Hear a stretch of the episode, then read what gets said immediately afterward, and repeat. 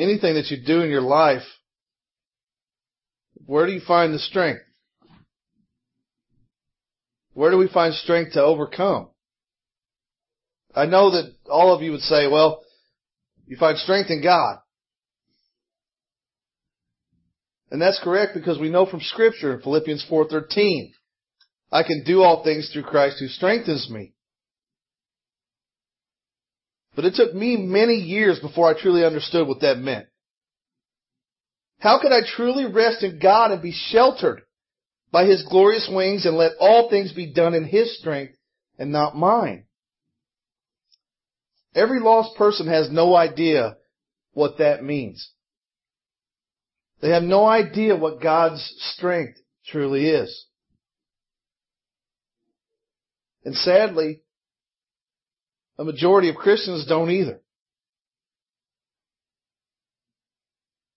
That's why so many Christians are miserable and full of worry and dismay and doubt. Constantly. Trying to change their life on their own while wearing a t-shirt that says, I trust in Jesus. I just want to explain something and it's very important. If you're doing things and trying to overcome anything in your life, be what it may, you will fail without the strength of God to carry you through. When you are in your strength, then you're not in God's. You're not trusting God. But you'll come back at me and say, well, I trust the Lord in everything. Do you? Have you? Will you? Can you give everything over to Him so that He will work the situation out for His good and His glory? Or do you get in the way when you assume you know the outcome and you might not like what that may be? And you try to change it. Oh God, I don't, I don't want that to happen. So here, let me do this.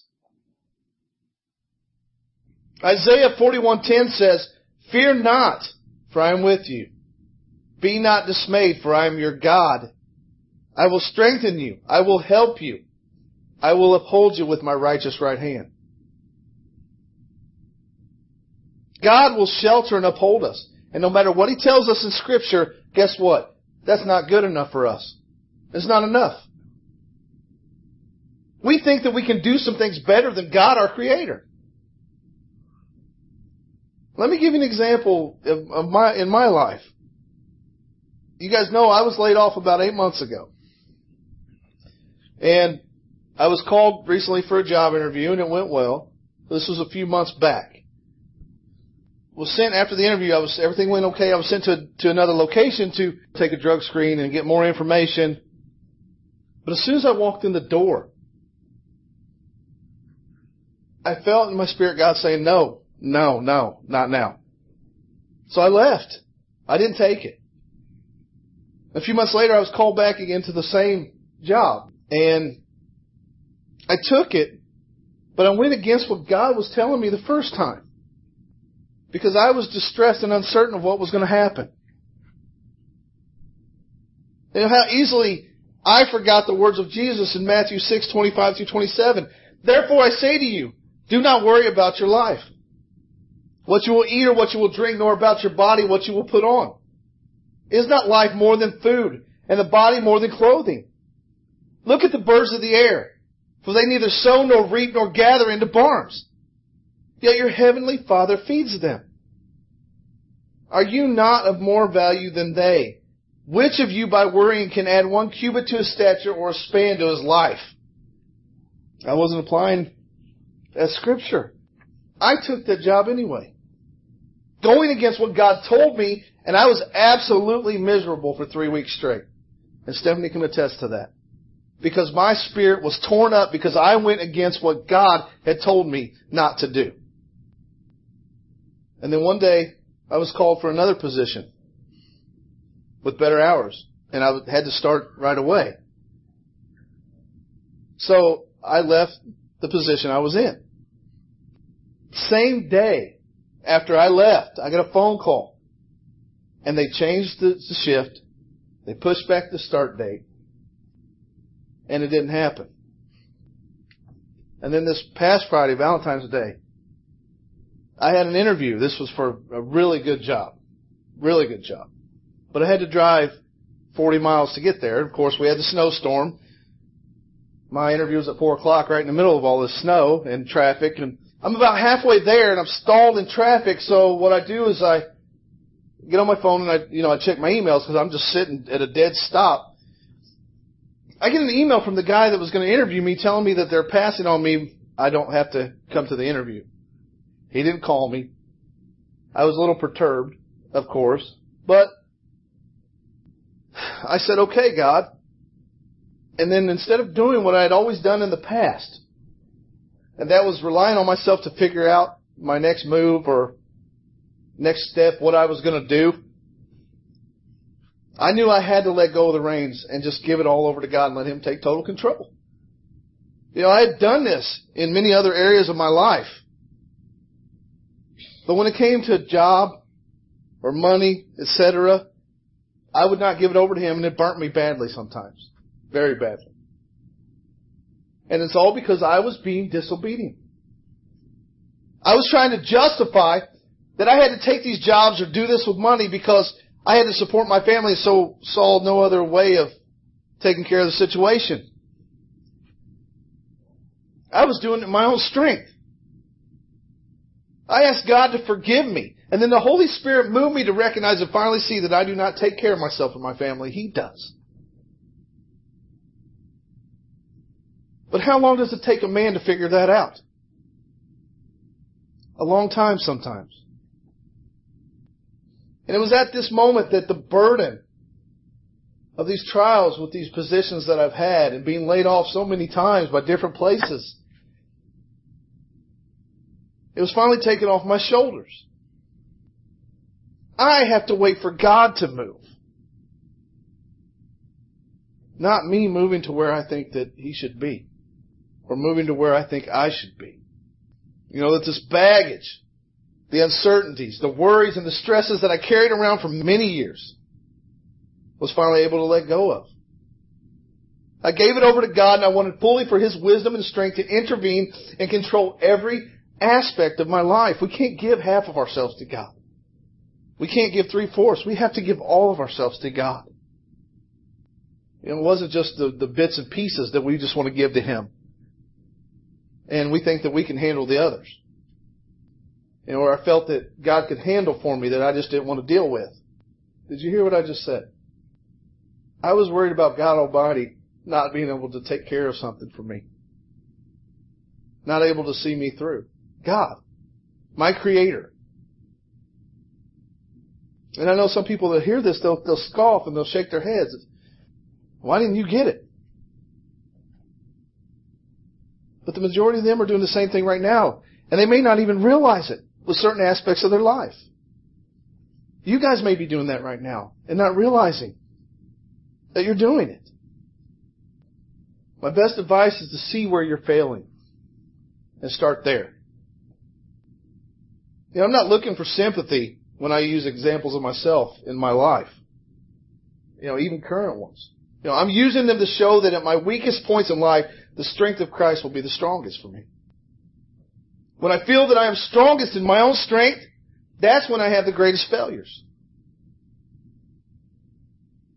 Jesus told us in Matthew 11:28, "Come to me, all who labor and are heavy laden, and I will give you rest." You can't get any rest until you give those over to Him. What about what the Holy Spirit said via Paul in 2 Corinthians 12, 9 and 10? And he said to me, My grace is sufficient for you, for my strength is made perfect in weakness. Therefore, most gladly I will rather boast in my infirmities that the power of Christ may rest upon me. Therefore I take pleasure in infirmities, in reproaches, in needs, in persecutions, in distresses for Christ's sake. For when I am weak, then I am strong. Put those verses in your heart when you're going through a trial. Remember, God is refining you. God is showing you that you need Him, not yourself. Do you have fear? Or fears? Inhibitions? Worries? Doubts? We all do in some form. But you know what these are? They're just the outcomes of when you try to do things in your own power. It also means that you don't rely on God in those areas. Joy, peace, love, and a viewpoint in God's eternal glory come when you put your full trust in Him and let the power of our great God lift you up. It has to be full trust in everything in your life. Everything. Dying to self means that you die to yourself. It doesn't mean you're, you're on the life support of the world waiting to die. You have to die to yourself. You have to die to this world. Be in it, not of it. Isaiah 26, 4 says, Trust in the Lord forever, for the Lord God is an everlasting rock. And Isaiah 40, 31 says, But they who wait for the Lord shall renew their strength. They shall mount up with wings like eagles. They shall run and not be weary. They shall walk and not faint. You know, it's when we lose ourselves, when we truly die and lose ourselves, or basically, as we like to say nowadays, get over ourselves. That's when God will shine through us. Then we will do things that many will remember. We're told to bear good fruit. But the tree doesn't grow in a day. An apple tree takes four to six years from a seed to full maturity to bear fruit. But even a full grown apple tree, if not properly cared for and nourished, can give bad fruit or diseased fruit. Right? The same holds true for us. Are we trying to nurture and grow ourselves or are we letting the Holy Spirit do the work in us? Jeremiah 17, 5 and 6 says, Thus says the Lord, Cursed is the man who trusts in man and makes flesh his strength, whose heart departs from the Lord. For he shall be like a shrub in the desert, and shall not see when good comes, but shall inhabit the parched places in the wilderness, in a salt land which is not inhabited. So what's being fed into your spirit? What are you feeding to your spirit? What type of fruit are you producing? Be honest with yourselves. Philippians 2:13 says, "For it is God who works in you, both to will and to work for his good pleasure." It's about him. You guys hear me say that all the time. It's not about us, it's about God. So listen to me. This is the truth of all of this in our lives. You're not the one who feeds your spirit, and you can, on your own, produce nothing but rotten fruit. You guys know that. You've lived long enough to see what comes from you when you do it on your own. You just have to get out of the way so the Holy Spirit can be raised up to feed you. Then God will produce good fruit by Him through you for His glory. I can do all things through Christ who strengthens me. I can do nothing unless it is through Christ who strengthens me. James 1, 2 through 8 says, My brethren, count it all joy when you fall into various trials, knowing that the testing of your faith produces patience. Listen to this. But let patience have its perfect work, that you may be perfect and complete, lacking nothing. If any of you lacks wisdom, let him ask of God, who gives to all liberally and without reproach, and it will be given to him. But let him ask in faith with no doubting. For he who doubts is like a wave of the sea driven and tossed by the wind. For let not that man suppose that he will receive anything from the Lord. He is a double-minded man, unstable in all his ways. Now all of us at certain points of our lives have been double-minded and unstable, right? We've been that person James is talking about. Some of us could be right there right now. We have moments throughout the day where we get like that. And we have to get back in fellowship with God. You know, when you were in trials, doubt was your best friend, wasn't it? You know, is it doubt that stares you in the face in the morning in the mirror? Or do you rise with the song of God in your heart, knowing that whatever the day, the year, whatever your life may bring only comes within the boundaries that our sovereign God allows it to go? Joshua 1 9 says, Have I not commanded you, be strong and courageous. Do not be frightened and do not be dismayed, for the Lord your God is with you wherever you go. Isaiah 12 2 says, Behold, God is my salvation. I will trust and will not be afraid, for the Lord God is my strength and my song, and he has become my salvation. Look at the life of the apostle Paul. Paul acknowledged all the troubles that he faced in life. But he says, Lord God rescued him from all of them. He took no credit for himself. Despite what you're going through, if you hold on to God and His Word, He will rescue you. Paul came face to face with death many times. But was it harmony because he knew that he had a crown of righteousness waiting on him because he didn't give up his good fight of faith? Paul realized what we all have to truly acknowledge. That all these sufferings and trials, they're temporary. They will vanish. They come to an end. But what doesn't end is the glory and love of God for you. That remains for eternity.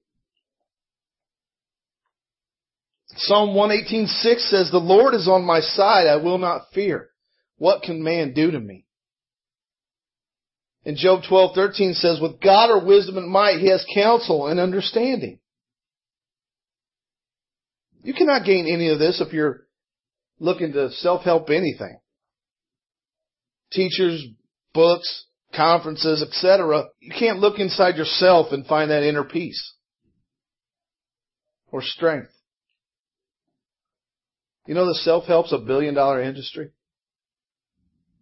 And even Christian authors are starting to ride these coattails. Basically duping believers into thinking that they have to spend money on these people to find peace and prosperity and health. You know, they'll say things like, you want peace, then be peaceful with everyone.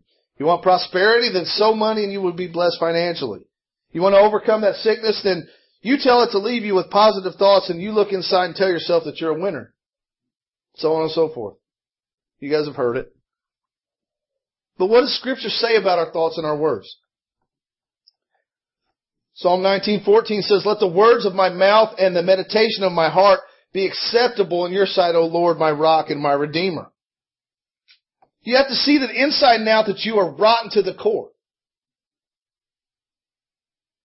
And only God can give you the means to be born again and to become spotless through our Lord and Savior Jesus Christ. Belief in Christ will cause the indwelling of the Holy Spirit, and then you can become cleansed, justified, and born again. He renews us every day. But what do we do? We seek every avenue and every vice to bring fulfillment and joy in our lives, don't we?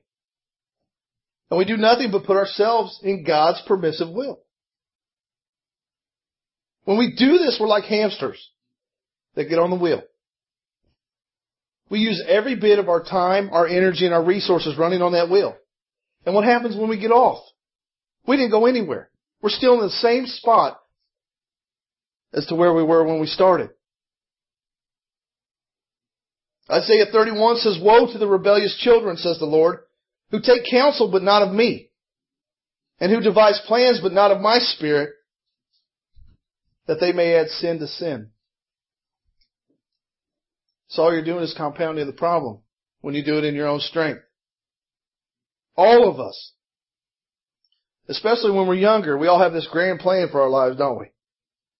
We know how it's all going to work out, and we know everything that we're going to do. And our lives go on as planned without a hitch, don't they?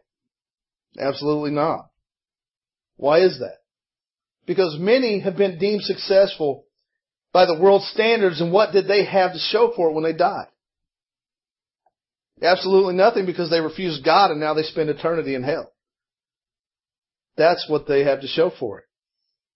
Our lives are not measured by what is in us or what we have done. Our lives are measured by who we are and what we have done in Christ. That's it. Either you are letting Satan and his ilk guide your steps or you believe in Christ to guide you in his will and purpose for your life. Christ said in Mark 8, 36 through 37, For what will it profit a man if he gains the whole world and loses his own soul? Or what will a man give in exchange for his soul? And we see countless people selling their soul to the devil every day. For meaningless things that they cannot take with them when they die. Trusting on God to guide your life and totally resting in Him does not mean that you'll have clarity. People seek clarity, don't they? Clarity doesn't bring purpose in God's perfect will. Faith does. You have to have so much faith in God that you can jump into a volcano of life trusting that He will spare you, even though the trials may burn you at times. You have to trust that His strength will pull you through no matter how severe the test may seem to you. How hard it is. You have to trust in faith that God will pull you through. I hear people say that God will not give you more than you can handle. I don't agree with that. I believe that at times God will give you more than you can handle and you have no choice but to turn to Him because nothing or no one can get you through except for His strength. I would not have come to God if He would have not dealt me more than I could handle. Because I was always strong-willed and I always wanted to fix it myself and I could take care of it, no matter how hard it was. And that's why I failed many times in my life because I tried to do them on my own. But what about you? When you lay there with cancer or on the brink of bankruptcy or divorce or as the sin of choice slowly eats at your body and spirit. Whatever you're going through. At what point did you or will you see that you can only be raised from the depths of despair only by the might of God and His tremendous power? Psalm 103, 1 through 6 says, Bless, affectionately, gratefully praise the Lord, O my soul, and all that is deepest within me. Bless his holy name. Bless the Lord, O my soul, and forget not all of his benefits. Who forgives all your iniquities? Who heals all your diseases? Who redeems your life from the pit and corruption? Who beautifies dignifies and crowns you with loving kindness and tender mercy, who satisfies your mouth with good so that your youth renewed is like the eagles overcoming and soaring. The Lord executes righteousness and justice for all who are oppressed. And you want to know how you grow spiritually? It's when you truly let go. Asking God to take it for you. Trusting Him to take it for you. Jesus asked for us to give Him our burdens. But we want to hold on to them. Why? Is it fear? Uncertainties? Lack of trust in the Savior to get us through or all of the above? I came to fully trust in Him controlling my life when I understood, and listen to me, please, that the mountains, the wilderness, path, or storm raged sea before me were created by Him. If God created them, then He would guide me through them. Who would know how to do that better than God Himself? Rest in Him. Psalm 27, 13 through 14 says, I believe that I shall look upon the goodness of the Lord in the land of the living. Wait for the Lord. Be strong and let your heart take courage. Wait for the Lord. B. Killebrew said that there are three kinds of Christians. And I quote, feeling a little desperate, I was wondering why God let me endure so much when this thought crossed my mind. Am I a fair weather Christian? If I'm a fair weather Christian, perhaps I seem to believe and even honestly think I believe when all is well and then blame God and turn against Him when stormy or bad weather comes into my life. I don't think that's true of me in spite of my desperate moment. There are, of course, Christians of the opposite kind. Those that cling to a buoy in stormy weather but float carefree along in calm waters, caring not about their Savior when all is well. You've probably heard about Christians like this, or you know some. They say there are no atheists in foxholes. Sadly, for many years I was this type of Christian, but I think I have grown in Christianity over the years. The third type of Christian is the kind I want to be and hope to be most of the time. This type is thankful for blessings and turns to God with thanks for all the good things in life. When things sour, they turn to God for direction. And when God says no, they try to understand. And through all times and all disturbances, no matter what happens, they have the peace of the presence of the Lord in their lives. Which kind of Christian are you? In Luke 10:27, Jesus answered and said, "You shall love the Lord your God with all your heart and with all your soul and with all your strength and with all your mind and your neighbor as yourself." This means all of the time, not when we need something. Our reliance upon God should never cease. He is what sustains us. 1 Corinthians 1 8 says, and he will establish you to the end. That means you need to keep steadfast. Because he will guarantee your vindication. He will be your warrant against all accusation or indictment so that you will be guiltless and irreproachable in the day of our Lord Jesus Christ. And we know that Jesus Christ was the strongest man spiritually and mentally that ever walked this earth. You know, we would all agree on his strength and fortitude, right? But where did he seek his strength? Not from himself. The Holy Spirit sustained him. He sought God in everything. Luke 3, 21 through 22, when all the people were baptized, it came to pass that Jesus also was baptized. And while he prayed, heaven was opened. And the Holy Spirit descended in bodily form like a dove upon him. And a voice came from heaven which said, You are my beloved Son, and you I am well pleased.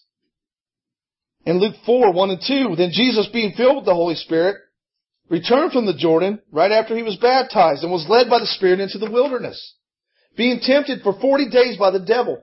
And in those days he ate nothing, and afterward, when they had ended, he was hungry. But what does it say at the first part of that? Being filled with the Holy Spirit. Jesus trusted the full weight of God's mighty hand, His power and glory at the beginning of His life and ministry, and also to the end. He was always reliant upon God's strength as we are supposed to be. Towards the end, Luke 22, 41 through 44, in the Garden of Gethsemane. And he was withdrawn from them about a stone's throw, and he knelt down and prayed, saying, Father, if it is your will, take this cup away from me. Nevertheless, not my will, but yours be done. All of us need to remember that. Not our will, but God's will be done in our lives. And we need to ask for God's will to be done in our lives.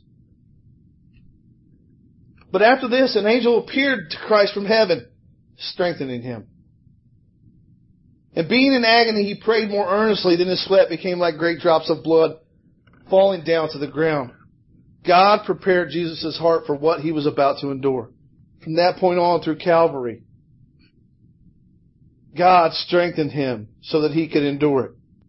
So saying that if Jesus is our example and our beautiful Savior, who sought God in His strength in everything, then why aren't we doing it? We put our trust in Him to save us for eternity, right? And to take us to heaven to be with Him. We believe that. But we don't have the trust to believe He will help us out of a very minuscule situation in the full scope of our lives. Trust God. Rest in His arms. Let go because you cannot do anything without God. You have to realize that. You have to realize that. I can do all things through Christ who strengthens me. Not around Christ, not above Christ, not under Christ. Only through. All things must pass through our Savior and His ultimate strength. Take everything to Him and you will not fail.